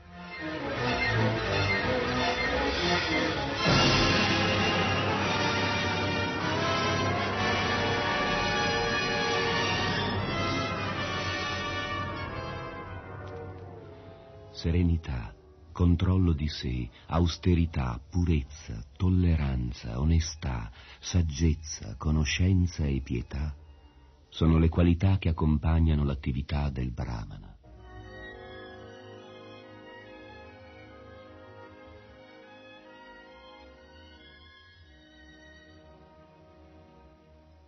Eroismo, potenza, determinazione, ingegnosità, coraggio in battaglia, generosità e arte di governare sono le qualità che accompagnano le attività dello kshatriya.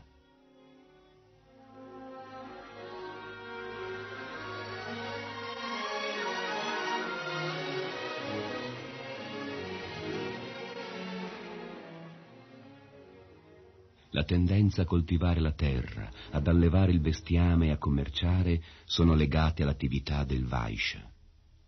Il Shudra invece serve gli altri col suo lavoro.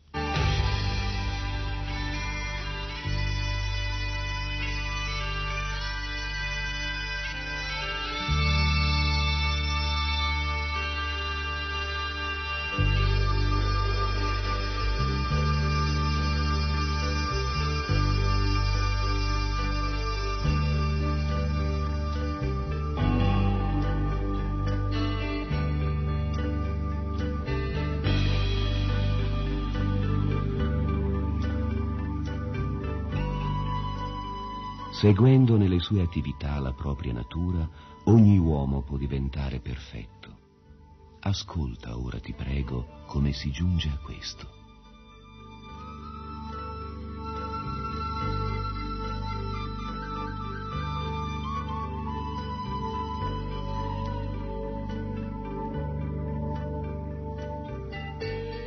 Adorando il Signore, che è la fonte di tutti gli esseri ed è onnipresente, l'uomo può, compiendo il proprio dovere, raggiungere la perfezione.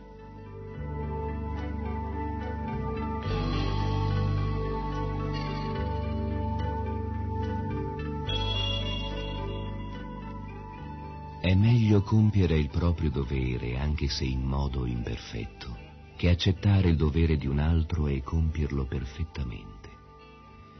Eseguendo i doveri prescritti secondo la propria natura, non si incorre mai nel peccato.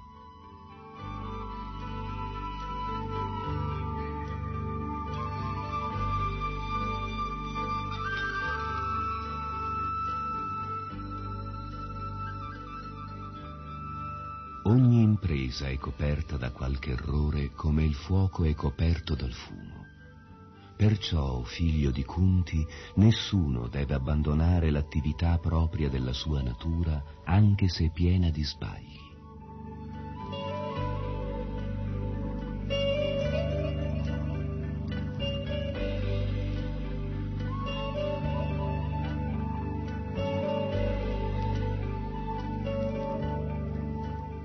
Si possono ottenere i frutti della rinuncia semplicemente col controllo di sé il distacco dalle cose di questo mondo e il disinteresse verso i piaceri materiali. Questa è la più alta perfezione della rinuncia.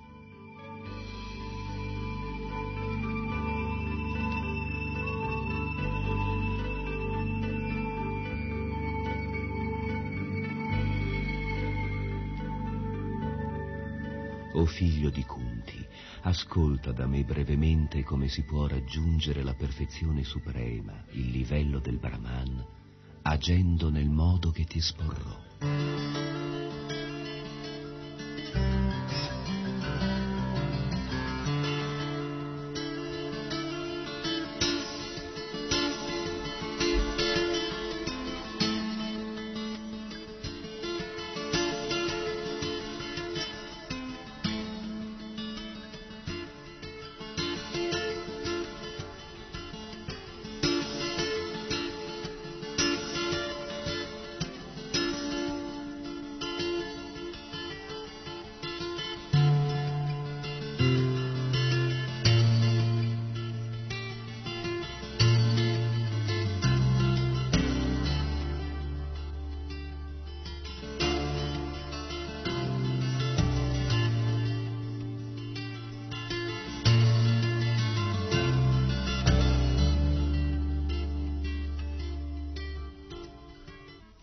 Purificato dall'intelligenza, controllando la mente con determinazione, rinunciando agli oggetti della gratificazione dei sensi, libero dall'attaccamento e dall'avversione, l'uomo che vive in un luogo solitario, che mangia poco e controlla il corpo e la lingua, che dimora sempre in contemplazione, distaccato, senza falso ego, senza vana potenza e vanagloria, senza cupidigia né collera, che non accetta le cose materiali, libero d'ogni senso di possesso, sereno, quest'uomo è certamente elevato al livello della realizzazione spirituale.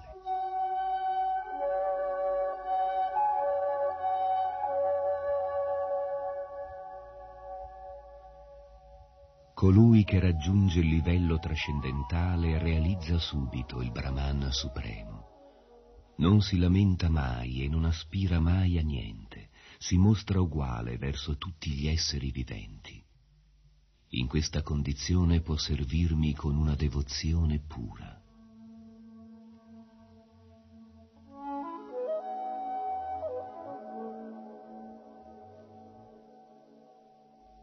Si può conoscere il Signore Supremo così com'è solo attraverso il servizio di devozione.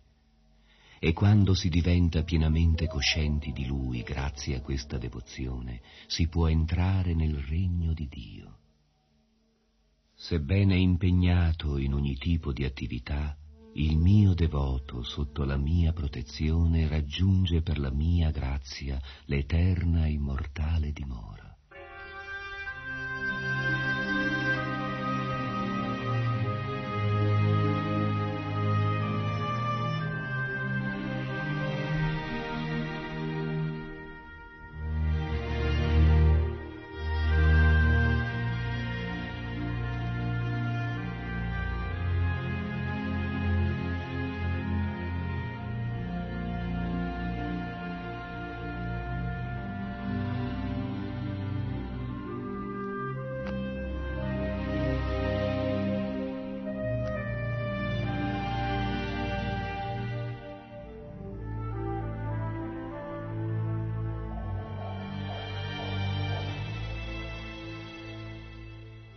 Tutte le attività dipendi solo da me e agisci sempre sotto la mia protezione.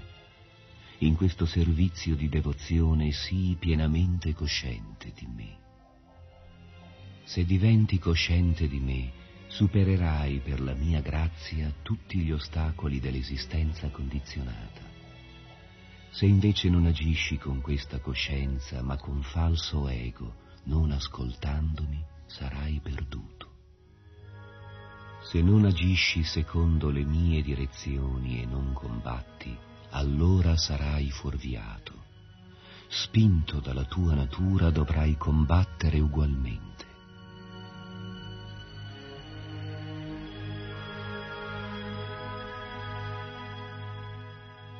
Preso dall'illusione ora rifiuti di agire secondo le mie istruzioni ma costretto dalla tua stessa natura dovrai agire ugualmente, o oh figlio di Kunti.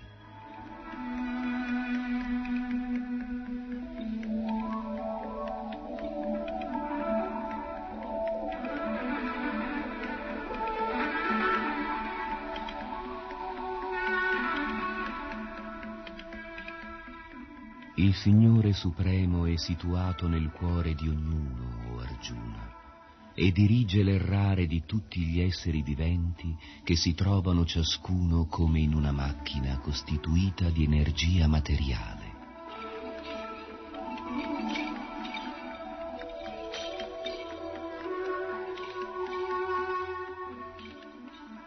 Abbandonati completamente a Lui, o discendente di Barata.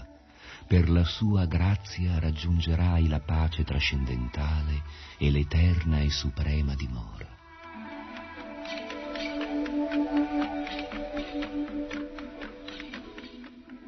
Ti ho svelato così la conoscenza più confidenziale. Rifletti profondamente, poi agisci come credi.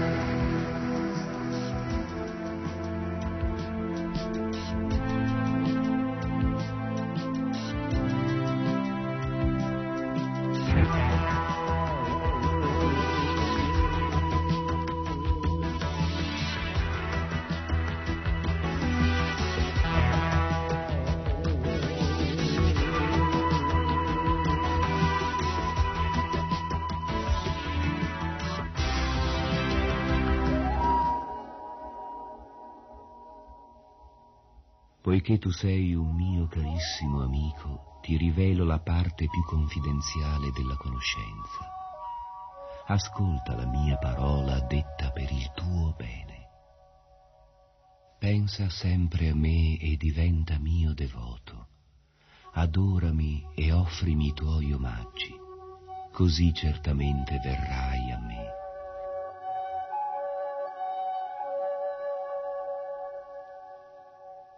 Te lo prometto perché tu sei un amico infinitamente caro a me.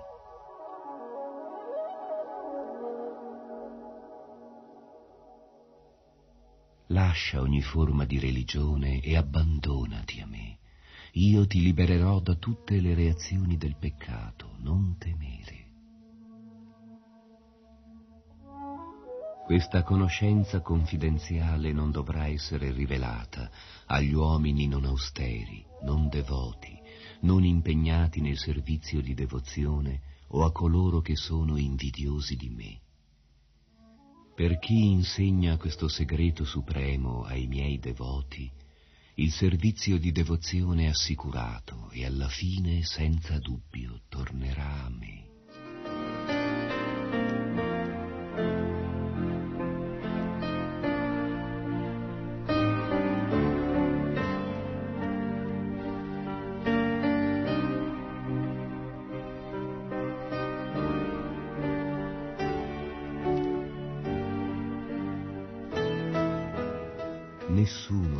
Servitori in questo mondo mi è più caro di lui e mai nessuno mi sarà più caro. Io dichiaro che colui che studia questo nostro colloquio sacro mi adora con la sua intelligenza. E chi l'ascolta con fede e senza invidia si libera dalle reazioni dei suoi peccati e raggiunge i pianeti dove vivono i virtuosi. O Arjuna conquistatore delle ricchezze, hai ascoltato con mente perfettamente attenta? Le tue illusioni e la tua ignoranza si sono ora dissipate?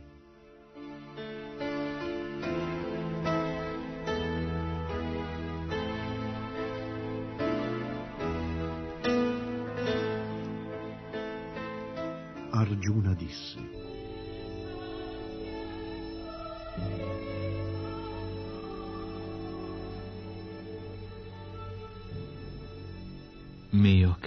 Krishna, o infallibile, la mia illusione è ora svanita.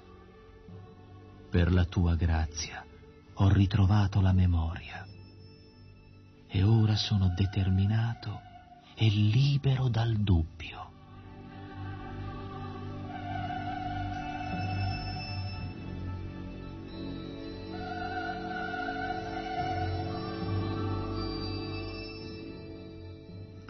ad agire secondo le tue istruzioni.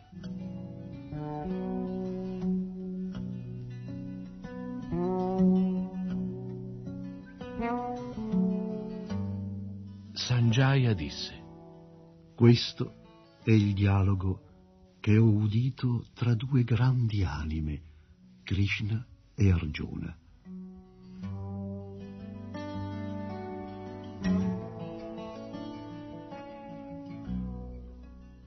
Dialogo così meraviglioso da farmi rizzare i peli sul corpo.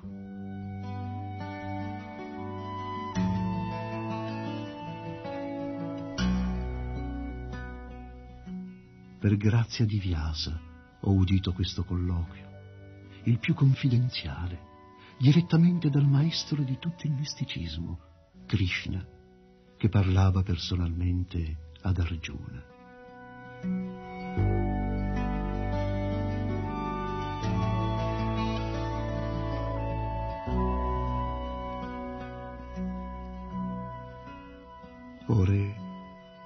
Ricordando ancora questo meraviglioso e santo dialogo tra Krishna e Arjuna, provo una gioia immensa e tremo a ogni istante.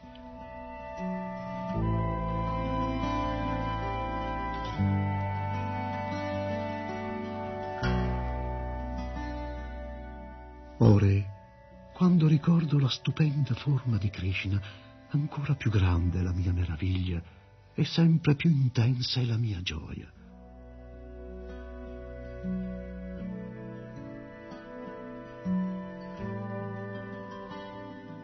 Ovunque si trovi Krishna, il maestro di tutti i mistici, e ovunque si trovi Arjuna, l'arciere supremo, là regnano sicuramente opulenza, vittoria, straordinaria potenza e moralità.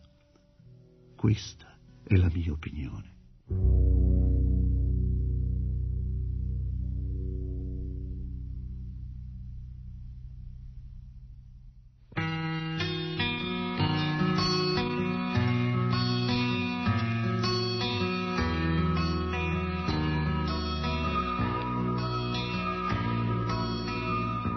Il messaggio di Krishna. Edizione radiofonica integrale della Bhagavad Gita, tradotta dall'originale sanscrito da Srila Prabhupada e pubblicata in Italia nella serie I grandi classici dell'India dalle edizioni Bhaktivedanta.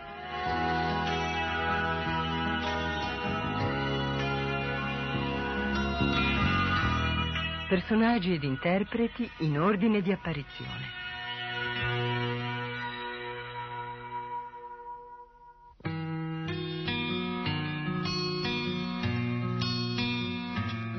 Dhritarashtra, Gianni Bertolotto, Sanjaya, Riccardo Mantoni, Duryodan, Raffaele Farina, Arjuna, Fulvio Ricciardi, Krishna, Franco San Germano.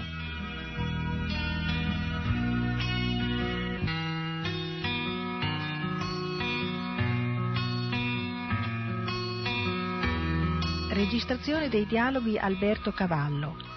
Edizione musicale a cura di Claudio Rocchi. Regia Lidia Costanzo.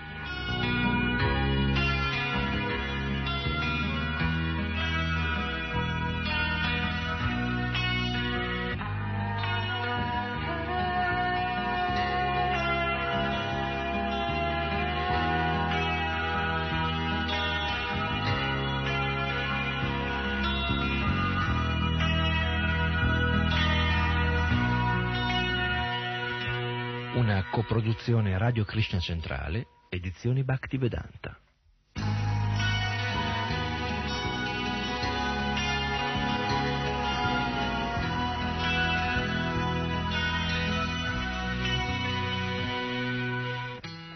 Ci auguriamo che ognuno riceva il più alto beneficio dallo studio della Bhagavad Gita. Anche se una persona soltanto dovesse diventare un puro devoto del Signore grazie a quest'opera, potremo considerare i nostri sforzi un successo.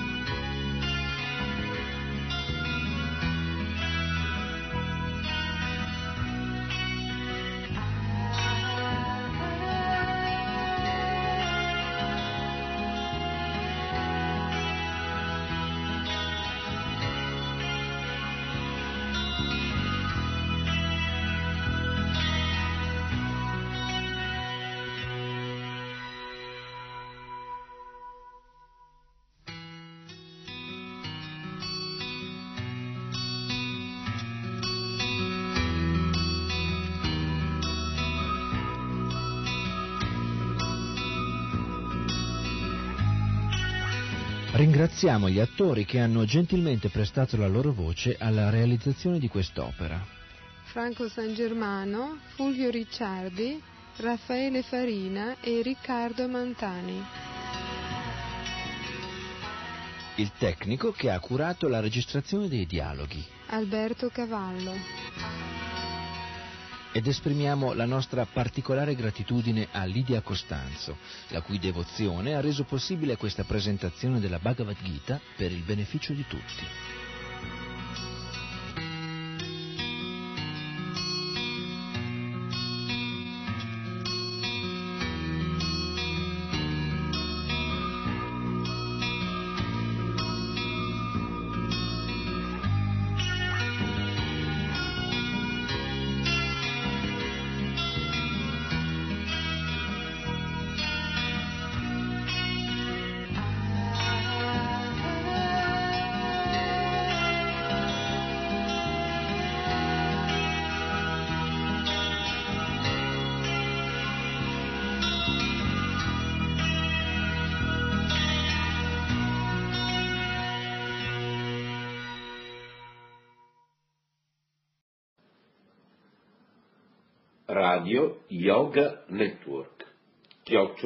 gmail.com